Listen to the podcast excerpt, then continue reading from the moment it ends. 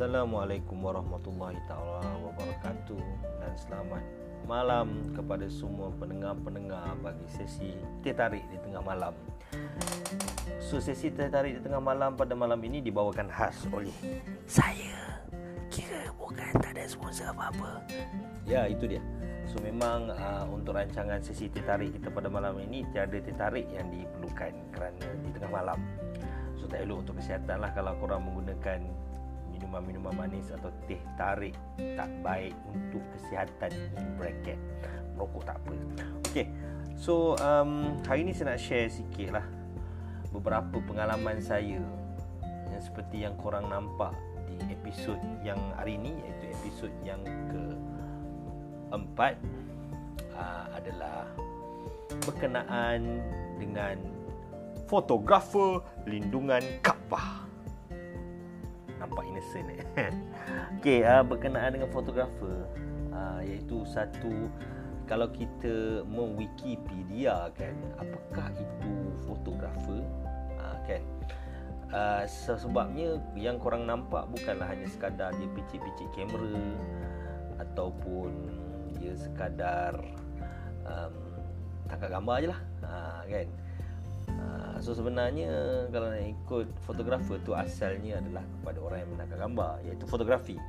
Atau dalam bahasa Inggerisnya adalah photography is the art application and practice of creating durable images by recording light or other electromagnetic radiation either electronically by means of image sensor or chemically by means of a light sensitive material such as a photographic film.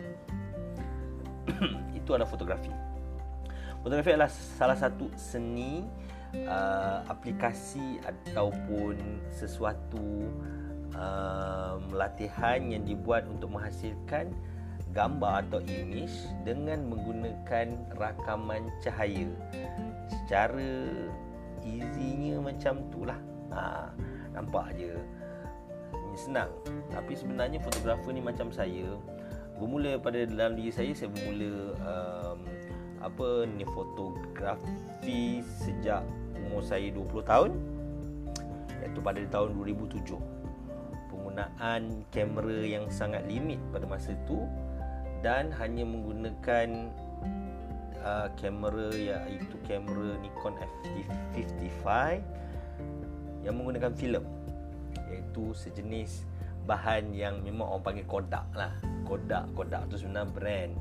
Uh, tetapi kalau nak diikutkan dia hanyalah filem. Filem dulu untuk menghasilkan nak tengok gambar ni kena ada satu proses uh, kalau macam saya ketika itu adalah seorang yang amatur sekadar tangkap gambar ambil gambar hantar ke kedai. So kat kedai tu dia akan ada proses untuk secara bukanlah digital sebenarnya tapi sebab dia ambil daripada filem tu dan jadikannya sebagai gambar. So dia ada proses chemically.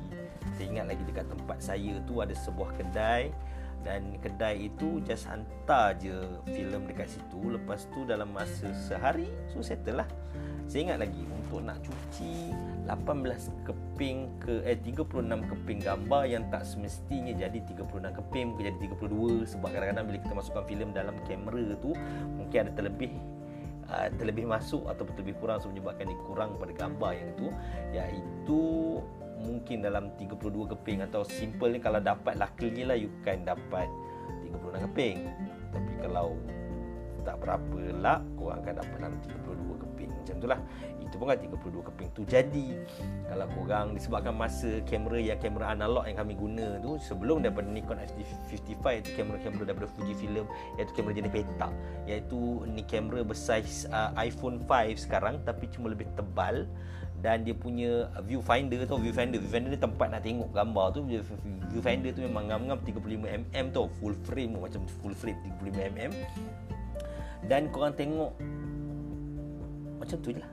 So tengok tekan je. So korang tak ada setup-setup ISO Masa tu boleh nampak benda Apa ISO ISO ni kita pakai putar-putar-putar Dan itu yang menyebabkan gambar tak jadi. Ha, So mana ikut pada zaman tu lah kan? Ha, Tapi um, bila uh, dia hantar kat situ kebayaran RM18 so jadilah uh, macam uh, secara senang jadilah. Shooting gambar even pun kadang-kadang uh, gambar yang diambil pun sebenarnya hanya sekadar gambar. Macam saya ketika ketika bersekolah dulu kebanyakan gambar yang saya ambil adalah gambar ketika program program-program sekolah sebenarnya. Program sekolah sebab masa tu macam tingkatan 4 tingkatan 3 banyak pergi program ke negeri. So apa je nak rekod so rekod menggunakan itulah hanya rekod terus uh, menggunakan kamera digital yang eh, bukan kamera kamera analog yang jenis masa zaman tu ada yang jenis analog modern kau tangkap gambar dia klik je shutter dia akan cik lepas tu dia bunyi. Ha, dia klik shutter lepas tu dia akan uh, lepas dia hasilkan gambar ataupun cahaya dekat situ dia akan terus alih ke untuk filem seterusnya. Maksudnya sebelah menyebelah macam tu 35 35 35 sebelah sebelah macam tu lah. Ha, tak, tapi saya punya tekan lepas tekan dia kena gerakkan sendiri. Dia punya dial dia tu dia punya uh, tempat uh, tempat untuk menarik filem yang seterusnya. Klik dia bunyi crack crack crack crack klik crack crack crack crack ha. dan masa tu flash memang flash direct yang memang terus ke muka tak ada bounce atas bawah kiri kanan tak ada. Dia terus pak ke muka. Macam kau ambil slipper kau lempak atas muka. Macam tu lah. So daripada situ yang uh, kita memulakan dengan dengan fotografi. Fotografer So pada tahun 2007 tu suasana pada tahun 2007 sedangkan kalau kita tengok Saiful Nang iaitu salah seorang pioneer untuk foto revolusi. Bagi saya lah dia adalah ni bagi saya pendapat saya Saiful Nang ni adalah macam uh, ketika saya belajar tu adalah salah satu macam idola dia yang bawa. Sebab saya tengok baca dalam buku dia bermula tahun 2004 dah tak ada outdoor-outdoor ni sedangkan kalau di uh, negara negara-negara barat dah lama dah outdoor tu ada tapi kita cuba nak implementasi. Sebab flow pada zaman saya pada 2007 Okay, flow untuk sesuatu majlis perkahwinan bagi saya yang dekat di di Raup Hang dia berbeza seperti di uh, di belah-belah Kuala Lumpur, belah-belah Selangor yang memang moden sebelah Kuantan. Tapi di sana di kampung ataupun tempat saya shoot tu adalah tempat yang sangat simple uh, dia tak fikirkan sangat berkenaan dengan you punya artistik punya shoot nak gambar composition nak kau ke laut nampak separuh muka nampak kasut. Tak tak tak. Dia lebih pada asal you nampak posing it's okay. Ha, dia gitu je. Ada posing it's okay. Ha, so macam daripada situ yang kita dapat uh, yang kita dapat cubalah sikit-sikit uh, untuk implementasikan. Oh, implementasi kan ya ha. Okay um, So daripada itu saya nak share kan. Selepas uh, saya belajar dengan kawan saya bernama Aksiong uh, Iaitu kawan saya berbangsa Cina Yang sangat friendly Yang sangat baik. Uh, Dia ajar saya. Dia macam bos saya lah masa tu. Sebab saya Asalnya saya bekerja di butik. Uh, Dia panggil di butik uh, Perkahwinan Yang terkenal di Raut tu Pada masa itu So saya kerja saya hanya lebih pada bridal lah. Masa saya menunggu untuk saya sambung belajar uh, Saya belajar untuk cara nak pasang pelamin Orang panggil part time Sebab masa tu saya tak berkemampuan untuk Bukan kemampuan macam mana lah Untuk macam nak bekerja macam di bengkel Ataupun di mana yang tempat Yang tempat yang biasa orang belajar. Tapi macam saya Saya suka di butik ni pun sebab senang sebab saya akan kerja hari Jumaat Sabtu Ahad. Uh, Jumaat Sabtu Ahad je. Isnin sampai lain hanya sekadar prepare so tak adalah kerja berat yang berat Jumaat Sabtu Ahad. So dari situ Asyong dia berjumpa dengan owner butik saya dan ingin mengajaklah untuk mencari um, pelapis dia untuk menangkap gambar uh, sebab dia berbangsa Cina so dia mesti nak perlukan seorang yang uh, terutama perkahwinan Islam dan juga Melayu ni dia kena ada orang yang betul-betul memahami iaitu saya lah So masa dia offer saya dan saya dan dia pun mungkin sebab dia rasa macam okey dia mungkin lakukan editing dan saya untuk shooting. Okay, so dia uh, suruh saya. So pada zaman ketika saya mengambil gambar tu hanya ketika kalau panggil dia zaman akan nikah just datang ambil gambar makeup. Gambar makeup ni wajib. Mungkin gambar preparation So sampai-sampai Sebab saya dibekalkan Dua filem Dan satu filem ada 36 keping So kebiasaannya orang akan ambil dua roll lah dia panggil dua roll satu roll satu roll tu maksud satu roll filem tu orang keping. So dua roll filem. So bila dua roll filem tu satu roll filem 36 keping untuk akad nikah lagi 36 keping untuk uh, lagi 32 keping uh, untuk sanding. Keseluruhannya adalah 72 keping. So 72 keping yang indah ini saya kena betul-betul ha-, perhati-hatikan dan betul-betul lah kena ada um, pengalaman dan juga keberanian lah. Sebabnya Asyong dia hanya uh, buk, uh, dia hanya ni macam uh, uh, apa? Guide saya hanya dua kali event. Maksudnya dua event yang memerlukan dia ada. Masa tu dia bawa batang lighting lagi dengan setup kiri kanan. Sebab pada masa tu pengantin-pengantin untuk selepas akad nikah ni biasanya dia orang akan suka untuk ber ada persalinan so ada persalinan Cheongsam Korea Sari India. So ada beberapa lagi. Minangkabau pun ada. Pada zaman tu lah persalinan-persalinan tu sudah ajar saya dua kali. Dan saya untuk kali ketiga ni saya terus pergi shoot seorang-seorang dia cakap kat saya okay you guna kamera you pusing dial ni terus pada P program. So lepas tu you set up je you punya flash flash direct terus ke muka. Direct ke muka. Nah kau macam ada bas lalu atas muka puff gitu so bayanglah agak-agak pengantin rasa macam mana Okay. okay, so dekat pengalaman dekat situ pun saya banyak kumpul dan uh, banyak kumpul macam-macam juga pengalaman saya sebagai menjadi uh, se- menjadi fotografer ni lah hampir um, 2007 saya bermula belajar dan saya stop 2009 2010 saya stop uh, sebab masa tu saya berada di Kedah dan untuk bekerja di Kedah untuk nak buat part time dan saya uh, saya dapat offer kerja dan tak sempat kerja lepas saya offer, offer belajar. Jadi saya tolak terpaksa tolak belajar sebabnya akhirnya sebab saya fikir uh, untuk nak bekerja dulu. Dan bila bekerja dulu kita boleh usaha untuk cari uh, ilmu. So insyaAllah kalau rezeki tak mana-mana. So janganlah ikut pengalaman saya pula. Uh, korang kalau korang dapat universiti terus pergi je saya dapat kerja dulu. Kerja yang Alhamdulillah lebih uh, orang panggil lebih terjamin lah. Ha, saya dapat kerja. Bukan maksud fotografi tak jamin tak. Uh, fotografi memang salah satu yang lebih jamin dan berganda-ganda gaji daripada yang ada saya sekarang ni. Okay, uh, so apabila uh, belajar dengan fotografi 2012 saya start beli kamera balik saya reformat balik dan saya buat sehingga sekarang lah tahun 2019 non stop every year sejak daripada 2003 2012 2013 sampai 2019 ni still lagi. Alhamdulillah masih ada job. Dan klien saya kata lebih kurang dalam 300 orang macam tu lah. Lebih kurang lah kalau nak kira spesifik. Uh, mungkin lebih dan kurang so rasanya dalam jumlah orang. Okay.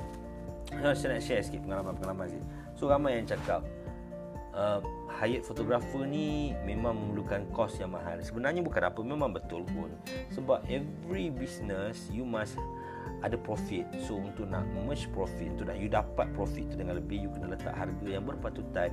Sebab yang anda lihat fotografi ataupun saya fokuskan kepada wedding photographer lah. Wedding sebab saya lebih on wedding. So untuk dalam fotografi ni janganlah kita pandang supaya kau ambil gambar ketik-ketik-ketik macam tu. Untuk nak mendapat ke tahap tu you kena ada nilai you kena tahu asas. Dan macam kalau you belajar untuk jadi pemandu uh, pemandu Formula 1 you kena tahu mana gear nak tekan masih situasi ni apa you kena buat masih situasi ni apa you kena buat. Sebab bermacam-macam lah yang saya, yang saya tempuh.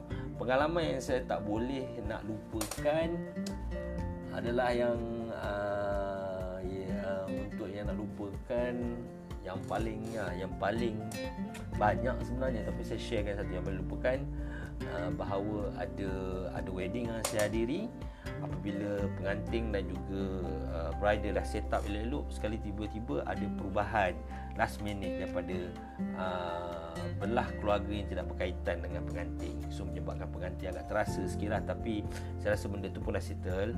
So perubahan tu menyebabkan dia agak terasa sebabnya hajatnya daripada pengantin. Bagi saya apa yang yang diutarakan oleh uh, pengantin sebut pengantin sebut je macam ni nak akad nikah dekat dekat meja dan juga dekat kursi itu saja. Dan apabila ahli keluarga ni nampak dia tidak sedang hari ni dia tidak bersetuju lah untuk buat macam tu. Kerana dia tidak seolah-olah melanggar uh, budaya Melayu. Saya rasa sebenarnya ada masanya kalau macam uh, tidak semestinya jika kita akad nikah dekat uh, the meja ataupun dekat kursi kita duduk elok-elok saya rasa dia tidak melanggar budaya pun. Sebenarnya kita nak nak menyenangkan sebab ada orang-orang tua-tua atau wali atau wali yang tidak mungkin selesa atau mungkin dia nak bersila ni makan masa. Sebab jangan jangka untuk perkahwinan ni dia jangka masa yang pendek. So panjang juga bah sebagai ingatan dan juga ada ada sedikit nasihat-nasihat daripada uh, pengakan nikah apa semualah. So pengalaman apa berubah kat situ. So dia menjadi kelang kabut sikit sehingga dia menyebabkan saya bukanlah saya tak salahkan situasi tersebut tapi mungkin salah saya sebab ada beberapa momen ketika tu saya uh, ambil foto dan video dan dia akan mengganggu saya punya video saya lah. Menyebabkan saya tidak dapat shoot pun akad nikah tersebut. Maksud saya dapat shoot tu macam ni apabila uh, di setting berubah so kita tak perasan ada mistaken uh, technical yang menyebabkan kita terlepas pandang uh, which mean sepatutnya saya tekan record dan memang betul saya tekan record. Tetapi rupanya dia auto stop sebab setting-setting berubah. So kamera ni dia dia macam terkejut lah. Okay, so apa lagi? Um, saya punya uh, kalau tak salah saya saya punya pengalaman-pengalaman lagi. Ada yang pengantin pensan so mungkin sebab pengantin perempuan. Sebab kebiasaannya pengantin perempuan ni dia memang orang yang paling busy sebenarnya. Tapi yang ramai tak tahu sebenarnya pengantin perempuan yang terutama yang menggunakan bridesmaid yang yang yang ada bridesmaid ni patutnya you kena gunakan sebaik mungkin bridesmaid anda sebenarnya. Jangan janganlah bridesmaid pun sibuk-sibuk nak selfie. Sebenarnya tak salah. You all nak selfie ke you all nak tangkap gambar lebih-lebih tak salah. Tapi tolong bantu juga pengantin ini saya akan uh, saya akan lebih corekkan dengan pengalaman saya dengan bridal ataupun dengan tu nanti persiapan pengantin lah sekarang ni saya fokus on fotografi tengok saya mana-mana ke dah Okey, uh, dalam juga sebagai you all nak jadi fotografer ni sebenarnya you memerlukan equipment yang equipment iaitu kamera, at least kamera DSLR. Kenapa DSLR? Kenapa tak boleh kamera phone? Kamera phone pun boleh. Tetapi untuk reputasi kita sebagai kita yang dibayar Ah, kita perlu menunjukkan profesional lah. Sebab professionalism ni penting dalam wedding photographer penting. Untuk jadi wedding photography ni professionalism ni adalah penting. You kena tunjukkan you ni photographer dan you ni ada karismatik untuk menjadi fotografer. You tidak sesuka hati datang pergi shoot hmm, pakai slipper uh, you bayar mahal-mahal tapi dia sebagai etik etik uh, work ethic. Uh, work ethic tu akan tunjukkan bersungguh-sungguh. So ibaratkan macam doktor datang pakai slipper saja tak apa. Pakai stethoscope tak pakai coat pakai t-shirt. So macam tak proper lah sebenarnya. Bukan bukan salah tetapi work ethic tu yang kadang-kadang betul. Uh, seperti uh, engineer masuk site so dia kenalah pakai uh, safety boot dia kena pakai helmet dia. Tak adalah suka hati masuk memanglah korang tengok. Ah, tak penting semua tu. Tapi kadang-kadang bagi untuk menunjukkan kita ni sebagai um, apa sebagai seorang fotografer ataupun seorang pekerja yang yang, ikut profesionalism kita kita kena tunjukkanlah okey. Dan teguran-teguran saya sepanjang uh, 10 tahun ni ada beberapa sajalah. Supposedly yang paling penting sekali adalah komunikasi antara fotografer dan juga pengantin fotografer dan juga pengantin ni adalah salah satu di mana kejayaan sesuatu gambar diambil dengan cantik apabila komunikasi anda bagus. So kebanyakannya fotografer-fotografer macam saya sini saya akan cuba untuk um, duduk sorry saya batuk saya akan uh, cuba untuk duduk bersama-sama dengan pengantin mengenali pengantin lelaki dan perempuan bagaimana kita singkap sikit bagaimana. Dan sambil itu memang adalah wujud pengantin-pengantin yang memang dia um, dia ramah dengan kita. Dia dia tak kisah berkongsi dengan kita tapi ada juga pengantin yang memang secret lah secret sikit lah. So you kena pandai lah. So untuk tips yang uh, itu tips pertama lah So pastikan komunikasi antara fotografer dan juga bride. Tips yang kedua untuk menjadi seorang fotografer Simple. Uh, Tips yang ketiga actually Yang pertama tadi kamera. Yang kedua ni komunikasi. Uh, Yang pertama tadi Ya kamera least DSLR DSLR dan you ada knowledge untuk menggunakan DSLR tersebut. Tak boleh pakai auto je sebab kadang-kadang setting auto ni dia tidak berapa betul sebab dia dia menggunakan auto ni sebab auto lah sebab apa cahaya yang ada. Yang cahaya yang ada dan dia akan tembak you, you tekan shutter tu dia akan secara automatik je. So walaupun you pakai flash ada gambar gelap ada gambar tu. So you memang kena belajar untuk set up manually. Itu yang first sekali lah kalau untuk SLR yang kedua ialah komunikasi sebab komunikasi ini penting. Komunikasi ini penting lah dengan um, apa komunikasi ni penting dengan juga uh, dengan bridesmaid dengan semua orang berada di termasuk yang paling penting sekali termasuk dengan uh, pengantin sendiri. You kena tanya dia you outdoor nak outdoor kat mana so you punya preparation you pakai baju start apa uh, you siap apa apa apa ni you kena ada communicate yang sangat. At least um, sebab kebanyakan pengantin pun zaman sekarang ni pun dia dah ready tentative dah ada tentative ni pukul apa pukul apa so kalau ada tentative tu lagi bagus lah. Dan serahkan kepada fotografer untuk fotografer menilaikan uh, situasi-situasi dan juga standby yang tu. Sebab kami fotografer ni kami memerlukan betul-betul perancangan dan juga uh, dengan tepat lah. Yang perancangan dan juga apa-apa plan dengan tepat. Okey. Seterusnya okey Pertama dia SLR okay. Kedua komunikasi Yang ketiga. Uh, Fotografer ni Apa yang untuk tips Menjadi fotografer Wedding fotografer yang bagus Adalah alert. Dia kena sentiasa alert Dan untuk menjadi seorang fotografer ni Kena alert pada persekitaran.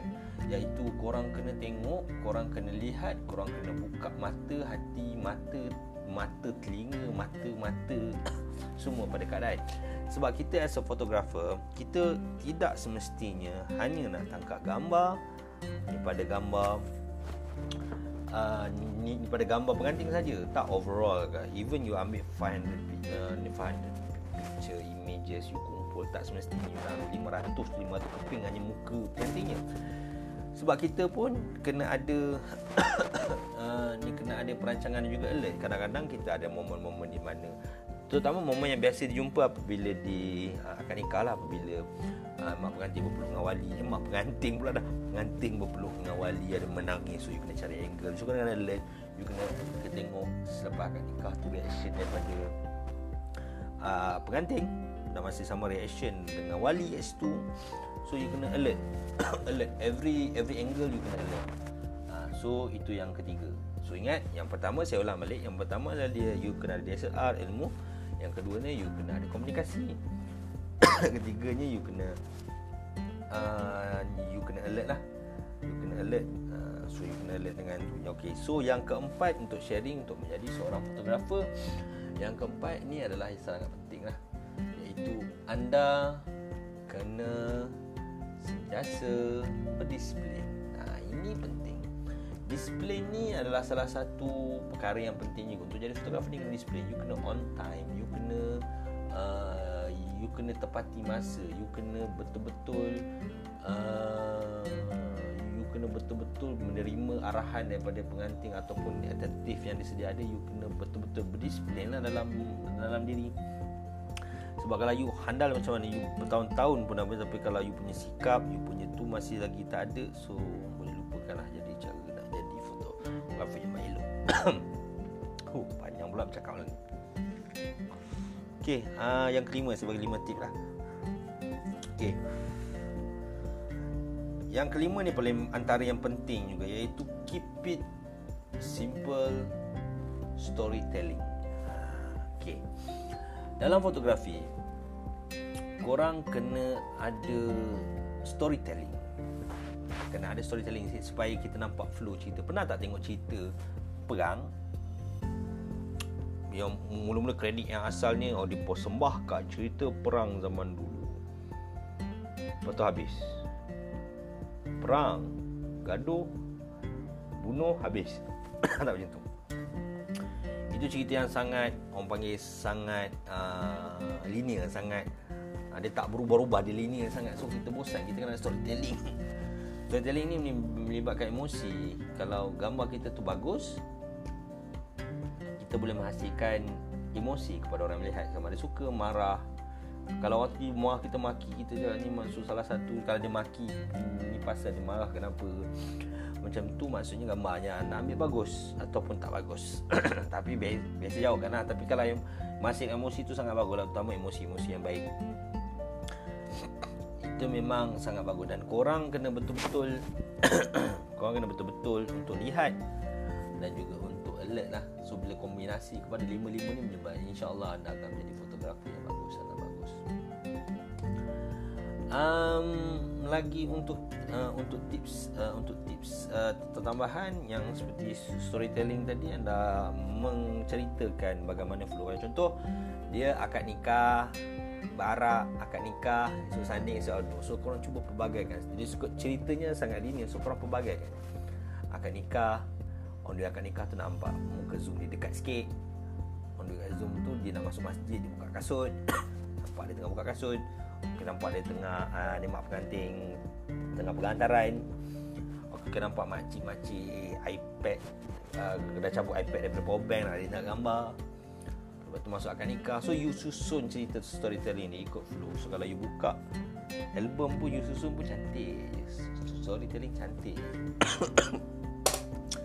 Okay so itu saja 5 tips Untuk uh, fotografi Pada malam ni uh, Untuk wedding fotografi Okay so saya nak ada beberapa Yang saya uh, Ada soalan-soalan yang Saya biasa dapat Okay Okey.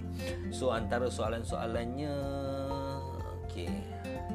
Okey, apakah cara yang terbaik untuk mendapatkan suasana dramatik dalam fotografi? Ha, apakah cara yang terbaik? Cara yang terbaik adalah mendapatkan sebab dia fotografi ni dia seni. Bila dia seni ni, ha, bila dia melibatkan seni, dia mesti melibatkan uh, perkara yang subjektif. Perkara yang mata kita secara uh, fitrahnya suka. Contoh mata kita suka benda yang cantik. So you kena cantik. Dan so bila cantik dia akan melibatkan emosi so you kena hasilkan gambar-gambar yang memberikan ni, ni maksud cantik. Macam mana saya cerita eh? Uh, dia bukan terus dia gambar ni cantik-cantik tak. Dia, dia gambar yang subjektif yang mata suka dan emosi kita suka. Okey, so untuk nak dapat ni pelbagai cara lah untuk dramatik. Ah, uh, whether you nak bagi uh, apa uh, lower light ke yang lebih uh, emotional you boleh nampak uh, emotion lah sebab kebanyakannya bila kita low light ni kalau tambah pada portrait ataupun kita bagi hitam putih pada portrait kita akan nampak emotion kat situ. Dan uh, lagi satu kena betul-betul mahir lah untuk menghasilkan gambar dramatik ni. Korang kena betul-betul ada uh, ada alat yang betul-betul cukup dan juga uh, disambil yang betul-betul cukup je ni kena ada ni pakai aperture lens aperture yang besar pun boleh. Tak masalah Okay So saya nak share sikit Ada yang saya terbaca ni uh, Hukum fotografi oleh Dr. Yusuf Al-Kardawi uh, Ini sekadar untuk sharing lah Okey, uh, untuk sharingnya uh, untuk uh, share pendengar-pendengar yang beragama Islam. Okey, sekejap ya. Saya ternampak tadi hukum fotografi saya tu batuk-batuk lah agak sebab cakap lama. Saya minta jumpa pula. Tapi tak apalah. Jadi nanti saya akan share kemudian. Okey, um, Korang sebagai nak jadi fotografi uh, ahli fotografer uh, ahli fotografi uh, fotografer tu yang paling penting sekali korang kena betul-betul tabah lah sebab saya dah 10 tahun 12 tahun macam-macam pengalaman saya dapat suka duka ada pengantin yang lupa bawa uh, uh, saya cerita sikit lah pengalaman saya menjadi fotografi fotografer ada yang um, macam mana eh? ada pengantin yang nak pengantin lagi 5 minit nak akad nikah dia lupa. Bayanglah dia lupa nak bawa kebenaran kahwin Pada hari Jumaat. Sebab dia faham hari Jumaat Lupa kebenaran kahwin Lupa nak ambil dekat pejabat ah, agama Masa tu pukul 4.45 Pukul 5 pejabat dah tutup dah. Tahu tak kelang kabut lah dia ambil. Ha, So benda-benda tu nanti saya akan kupaskan Bagi bab penganting lah nanti. Persiapan penganting. Persiapan penganting. Dia kena betul-betul ready lah. Ha, yang tu. Yang kedua pengalaman kedua pernah saya shoot tiba-tiba kamera saya rosak tiba-tiba. Dan body kamera saya ada satu lagi ada berjalan 5-10 km daripada saya.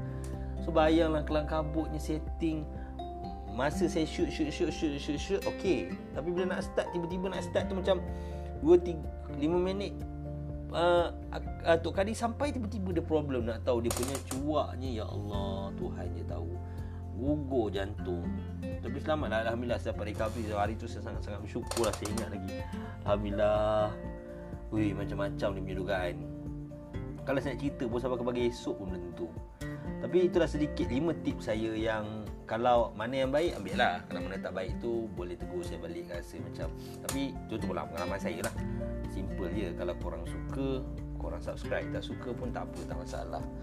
Sekarang nak sharing-sharing ilmu dan saya pun masih baru dan insyaAllah saya akan cuba perbaiki konten-konten saya yang masa akan datang. So itu saja untuk setengah jam hari ini kita berborak berkenaan dengan fotografi dan uh, episod kita hari ini adalah fotografi fotografer lindungan 5 tips fotografi lindungan Kaabah. Oh, lindungan Kaabah tak pakai tu. 5 tips fotografi yang baik untuk new beginner. Okey, itu saja daripada saya. So, semoga kita berjumpa lagi untuk next episode. Ha, nanti nanti kan next episode. So, insyaAllah setiap satu hari saya cuba hasilkan satu episode untuk pendengar-pendengar saya yang setia ni. Itu saja dari saya. So, Assalamualaikum warahmatullahi wabarakatuh. Dan jika ada apa-apa persoalan, ada apa pesanan, anda boleh DM saya di Instagram ataupun DM saya di Twitter dengan mencari nama Elias Afnan Hanis. Itu saja. Terima kasih banyak-banyak. Assalamualaikum warahmatullahi wabarakatuh dan selamat malam.